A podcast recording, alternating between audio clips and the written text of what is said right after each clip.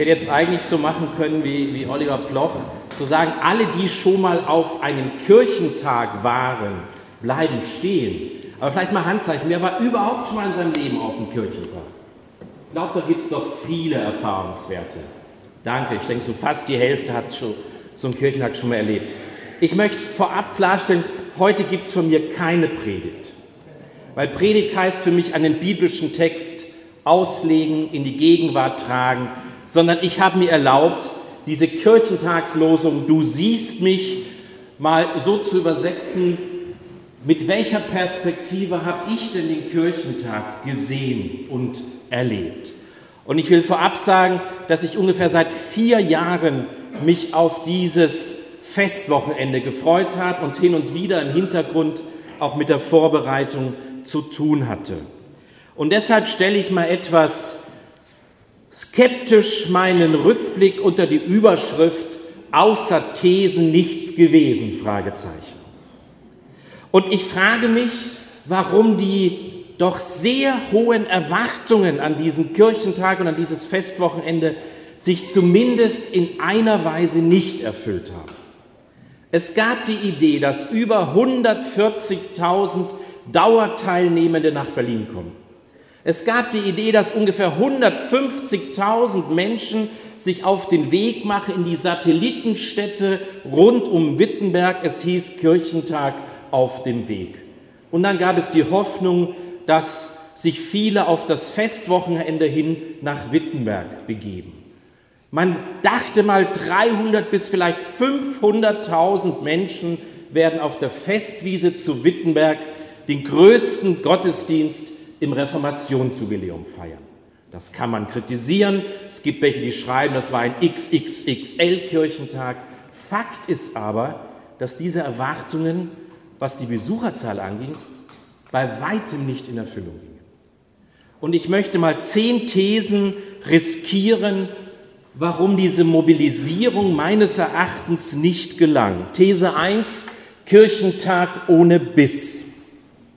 In einer Online-Umfrage von Public Forum stimmten in der Ausgabe zum Kirchentag 60 Prozent folgender These zu. Ich zitiere, ja, heute dominieren Macht- und Interessenvertreter den Kirchentag. Basisgruppen werden abgewertet, dafür erhalten Politiker eine Bühne. Zitat Ende. In Berlin waren gewiss so viele Politiker versammelt wie noch nie auf einem Kirchentag. Und Angela Merkel wurde neben Obama die größte Wahlkampfbühne aller Kirchentagszeiten gezimmert die sie bravourös genutzt hat. Politischer und streitbarer war meines Erachtens der 36. Deutsche Evangelische Kirchentag deshalb nicht. Denn die einstige Graswurzelbewegung hat in den letzten Jahren, ich will das mal so nennen, eine Top-Down-Landschaftspflege erhalten Richtung englischer Rasen. Und ich kenne einige, die deshalb zu Hause geblieben sind, die gesagt haben, das ist nicht mehr mein Kirchentag. Zweitens, Dialog als Grundhaltung, Fragezeichen. Vielleicht haben Sie es mitbekommen, seit Monaten war es umstritten, dass eine AfD-Funktionärin mit Bischof Dröge in der Sophienkirche ein Podium geboten wurde. Der Kirchentag sagte, wir wollen Dialog als Grundhaltung leben. Und die Kirchentagspräsidentin sagte noch im Schlussgottesdienst, wir diskutieren auch mit denen, die nicht bereit sind, mit uns zu diskutieren. Das war die eine Position. Und andere vertraten sehr deutlich, man möge doch Haltung in haltlosen Zeiten zeigen und auch klare Kante gegen Rechtspopulismus. Und es gab Menschen, die haben gesagt, wir fahren nicht zum Kirchentag, wir wollen nicht das Publikum abgeben, für eine AfD-Funktionärin in der Sophienkirche in Wahlkampfzeiten. Drittens, jeder ist eingeladen, Fragezeichen. Am 22.05.2017 meldet Thomas Seiterich in Public Forum, der Thementag Palästina-Israel muss außerhalb des Kirchentages stattfinden, draußen vor der Tür. Das ökumenische Kairos-Palästina-Solidaritätsnetz wird ausgegrenzt, wie bereits 2015 beim Kirchentag in Stuttgart. Zitat Ende. 2015 wurden übrigens 38 Friedensgruppen ausgegrenzt, die nicht auf dem Kirchentag, sondern außerhalb des Kirchentags feiern mussten. Also es gibt einen Widerspruch. Der Kirchentag sagt einerseits, wir wollen Dialog als Grundhaltung auch mit AfD praktizieren, auf der anderen Seite werden Basisgruppen ausgeschlossen. Das ärgert manche, auch deshalb sind einige zu Hause geblieben. Viertens, und das ist gewiss das Tragischste, wir haben es gerade schon am Anfang atmosphärisch wahrgenommen, der lange Schatten des Terrors.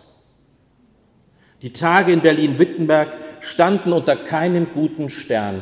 Unsere jüngste Tochter in England war immer am Twittern, am Schreiben, am Suchen. Warum fahrt ihr da hin und seid ihr da sicher? Und so ging das, glaube ich, vielen, die hingefahren sind oder die wussten, wer da alles hinfährt. Und die Terrorangst hat die Organisatoren seit Monaten vor enorme Herausforderungen gestellt. Ich habe mitbekommen, wie die Sicherheitsstandards vom Oktoberfest in München im letzten Jahr eins zu eins dann übertragen wurden auf das Festwochenende, auf diese Festwiese und auf die Veranstaltungsorte. Und dann noch der Terroranschlag in Manchester. Er zeigte Wirkung. Es gibt Menschen, die sagen, ungefähr zehn Prozent sind wahrscheinlich deswegen auch aktuell nicht gekommen. Denn wir Christenmenschen sind ja auch nur Menschen und haben auch unsere Angst und Sorge. Fünftens, kaum ökumenische Begeisterung. Während die EKD im März in Hildesheim mit ihrer Healing of Memories ein ökumenisches Großereignis feierte, kam in Berlin-Wittenberg wenig ökumenische Begeisterung auf. Es gab eine orthodoxe Brotfeier am Gendarmenmarkt. Mir hat Bruder Durt erzählt, die Körbe waren voll mit Brot. Das hat man gar nicht unter die Leute gebracht, weil nicht so viele wie in München am Odeonsplatz zum zweiten ökumenischen Kirchentag Anteil genommen haben. Ich selbst war bei der sogenannten Lach der Lichter in Wittenberg, saß da direkt hinter meinen TC-Brüdern und war etwas bekümmert, Allein der Superintendent aus Wittenberg und der Ratsvorsitzende der EKD, Heinrich Bedford Strom, die saßen auf zwei weißen Stühlen neben den Brüdern ganz vorne, aber es war sonst kein einziger ökumenischer Vertreter erkennbar. Und es war als das ökumenische Zeichen vom Festwochenende gedacht. Das war traurig. Und ich hatte den Eindruck, dass die ökumenische Mobilisierung, die zum ersten ökumenischen Kirchentag 2003 in Berlin wunderbar gelang, da kamen 180.000 nach Berlin, dass dies doch eher eine innerbetriebliche Feier des Protestantismus war. Sechstens, das ging mir beim Eröffnungsgottesdienst schon so und beim Schlussgottesdienst genauso. Ich nenne das mal so, Gottesdienst in zu einfacher Sprache. Der Eröffnungsgottesdienst vor dem Reichstag wie auch der Schlussgottesdienst in Wittenberg fiel mir durch eine zu einfache, ja fast platte liturgische Sprache auf. Beim Eröffnungsgottesdienst saß ich neben einer Dekanin aus Württemberg und ich fragte sie, bin ich hier beim Gottesdienst in einfacher Sprache gelandet, der am Schandanenmarkt stattfand. Und ich frage mich, warum riskiert eine Semper Reformander Kirche bei ihrem Jubiläumskirchentag nicht mehr. Ich habe den Eindruck, Hauptsache keinen Anstoß erregen, bloß nicht auffallen, angenehm wie unangenehm. Und dann wurde aber beide Male am Anfang und Ende ein Lied gesungen. Ich muss ehrlich sagen, ich fand es fast unerträglich. Es war ein super Gospel-Sound, tolle Sache. Und dann hieß es da, auch wenn mein Tod dann nah ist, wenn ich sterbe, wenn ich sterbe, spüre ich, Gott sieht mich an, jetzt und heute, Gott ist bei mir morgen und immer. Das ist gut, das ist gut, das ist gut. So war das. Dass wirklich, ich sage mal, todernste Themen eventmäßig hochflach inszeniert wurden. Und ich glaube, und auch da gibt es Menschen, die sagen, mir sind die Botschaften, die Inszenierungen des Kirchentages zu banal geworden. Dafür muss ich mich nicht auf den Weg machen. Siebtens, und das war mir das Ärgste, Ich nenne das das verschwiegene Geburtstagskind. Es war augenscheinlich. Dieser Kirchentag feierte einen Geburtstag möglichst ohne den Reformator beim Namen zu nennen. Von Luther war kaum die Rede. Höchstens, dass man immer wieder schon im Vorfeld auf seine Schattenseiten verwies, das zu Recht, und dass man immer auch andere Reformatoren und vor allem Reformatorinnen in den Vordergrund stellte.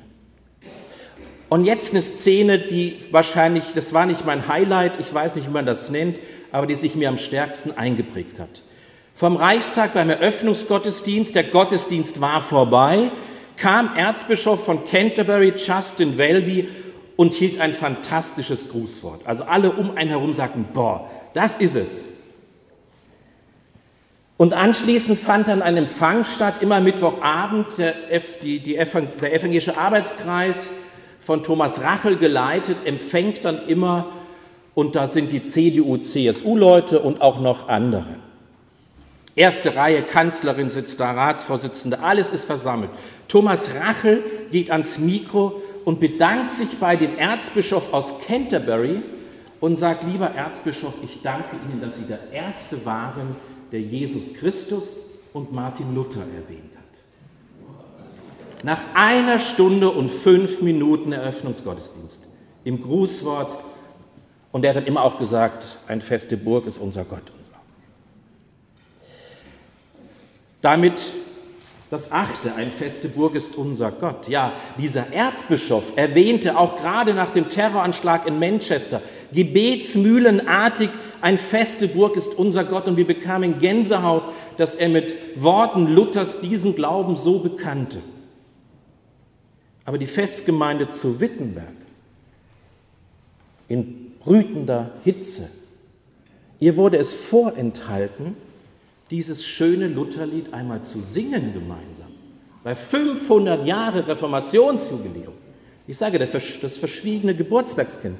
Stattdessen, auch das war nicht unumstritten, predigte ein südafrikanischer anglikanischer Erzbischof und sangen wir im Anschluss We shall overcome.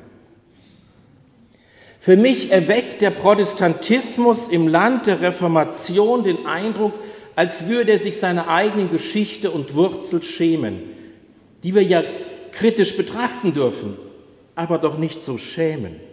Ich glaube auch, eine Predigt von Gauck, von Käsmann, von Schollemer oder Bedford Strom hätte mehr Leute auf die Festwiese gelockt. Vorletzter Punkt, ein Schiff, das sich Gemeinde nennt, Fragezeichen. Der Protestantismus, und ich sage Ihnen das, weil ich im Hintergrund einiges kennengelernt und mitbekommen habe, der Protestantismus schafft es nicht, an einem Strang zu ziehen.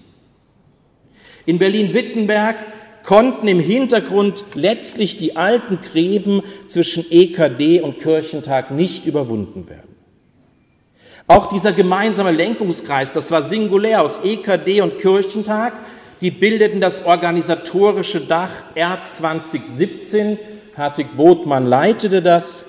Auch denen war es nicht vergönnt, die gesamte PS-Zahl auf die Straße zu bringen. Ich will das mal so beschreiben, die XXL Love Parade wurde mit A-Promis in Berlin abgefeiert. Wer will dann noch zur Aftershow-Party nach Wittenberg mit dem weit geringeren Glamour-Faktor? Selbst Merkel ließ sich im Münchner Bierzelt am Sonntag feiern, statt in Wittenberg in erster Reihe zu sitzen. Und was wirklich tragisch ist, weil ich einige kenne, die das tapfer vorbereitet haben, dieser Kirchentag auf dem Weg, das war die Idee, wir feiern das in sieben Städten drumherum, um dann praktisch in so einer Art Sternmarsch nach Wittenberg zu kommen, um ungefähr 300.000 Leute nach Wittenberg zu kriegen. Ich habe mit einigen Leuten gesprochen, das war ein Flop. Ganz schlecht besuchte Veranstaltungen. Menschen haben sich so viel Mühe gegeben aber es funktioniert nicht. Unter anderem, weil der Kirchentag auf seiner Homepage natürlich nur seinen Kirchentag beworben hat. Die wollten die Leute nach Berlin kriegen. Die haben nicht mehr genug Karten verkauft gekriegt. Wie sollen dann diese Satellitenkirchentage überhaupt eine Chance haben, Leute zu gewinnen? Ich schließe mit einer letzten These und dann meiner Schlusserfahrung von Wittenberg. Für Luther war der in sich verkrümmte Mensch das Urbild des Sünders. Der Protestantismus versteht es scheinbar nicht, vergnügt, erlöst und befreit sein Jubiläum zu feiern. Zu sehr sind wir mit uns selbst beschäftigt. Und bedauerlich ist das besonders für all die, die seit Jahren diesen Kirchentag und dieses Festwochenende geplant haben. Gewiss, es wurden organisatorische und strategische Fehler gemacht. Letztlich aber stand vor allem der Protestantismus sich selbst im Weg. Ein Beispiel, sollte noch einmal der Papst zum Weltjugendtag nach Deutschland kommen, können wir vom katholischen Nachbarn lernen, wie es geht, trotz größter Unterschiede das Gleiche zu wollen. Soweit mein Rückblick. Und ich bin mir sicher, manche denken sich, der Eckert hat einen ganz anderen Kirchentag erlebt als ich, weil Kirchentag immer auch toll ist. Und Kirchentag ist immer so, wie man ihn selber macht und erlebt. Ich habe am Sonntag nach dem Schlussgottesdienst Hans Leindecker getroffen. Ich habe gesagt, ich freue mich sehr, dass Sie der neue Kirchentagspräsident für Dortmund sind. Er ist einer meiner beiden Lieblingsjournalisten von der Süddeutschen Zeitung. Er steht für einen kritischen Protestantismus. Und er sagte, ich möchte, dass der Kirchentag wieder kirchentagsgemäßer wird. Und ich habe mich gefreut, gestern hat Cornelia Kreuz-König gesagt, wie auch immer wir das in zwei Jahren machen, sie hilft mindestens mit, dass wir auch als Gemeinde wieder gemeinsam uns auf den Weg machen. Wir haben ja gemerkt, es gab einen Jugendbus, die anderen haben sich selbst organisiert und manche haben sich gedacht, ach schade, wir hätten uns doch besser noch im Blick kriegen können. In Dortmund soll das wieder versucht werden. Und ich bin der Meinung, wir haben ja jetzt in dieser Woche ein wunderbares Fest vor uns. Wir feiern am Mittwoch beim ZDK oben, da sage ich nachher noch was, mit unserem rheinischen Präses, einen der 95 Gottesdienste auf dem Weg. Wir haben am Sonntag Gottesdienste rund um Martin Luther, aber vor allem das große Theaterstück Ich fürchte nichts. Und ich glaube auch nach diesem Kirchentag, dass unsere Reformationsskala richtig, ein richtiges Konzept hat, weil wir wollen uns auch dem Anlass stellen und wir wollen auch Luther kritisch, aber auch fröhlich betrachten und zeitgenössisch feiern. Ich will schließen mit meinem Erlebnis am Sonntagabend. Also ich war da auch von 9 Uhr früh bis irgendwie 7, halb 8 Uhr abends auf dieser Wiese gesessen, ab nachmittags im Backstage-Bereich, hatte so meinen Kirchentagsblues und gehe dann abends zum Italiener eine Pizza essen. Schräg gegenüber von dem ehemaligen Augustiner-Eremitenkloster, also vom Lutherhaus. Und da sitze ich und dann fragt ein mittelalter Mann, ob er sich dazusetzen kann. Wir kamen ins Gespräch. Er wohnte 16 Kilometer von Wittenberg weg, ist dann aber jetzt vor ein paar Monaten nach Wittenberg gezogen. Und ich habe gesagt, ist das nicht eigentlich wunderbar? Wir sitzen hier an einem Ort, wo vor 500 Jahren etwas ausgegangen ist, was bis nach Papua-Neuguinea, nach Grönland, nach Australien, nach Südafrika Wirkung gezeigt hat. Ist das nicht wunderbar? Und ich erinnerte mich an Thomas Kauf von den Kirchengeschichten, der gesagt hat, das Protestantischste am Protestantismus ist das Priestertum aller Gläubigen. Und ich erinnerte mich an meine Lutherkenntnis, das Protestantischste an Luther ist sola scriptura und das Christuszeugnis zu bekennen. Deswegen war es jetzt schön auch das Petrusbekenntnis zu hören. Und bei aller Weltoffenheit, ich weiß auch, mein Kollege ist überrascht, dass ich sowas zum Schluss sage, bei aller Weltoffenheit, die ich habe, bei allem Interreligiösen und Interkulturellen, wofür ich stehe, was Luther geschafft hat, war eine religiöse Frömmigkeitsbewegung in die Welt zu setzen die sich an Christus und an der Schrift orientiert hat. Und das dürfen wir nicht verschweigen, sondern das dürfen wir sogar feiern. Und der Friede Gottes, der höher ist als all unsere Vernunft, bewahre unsere Herzen und Sinne in diesem Christus Jesus, in seiner Liebe, in seiner Gnade.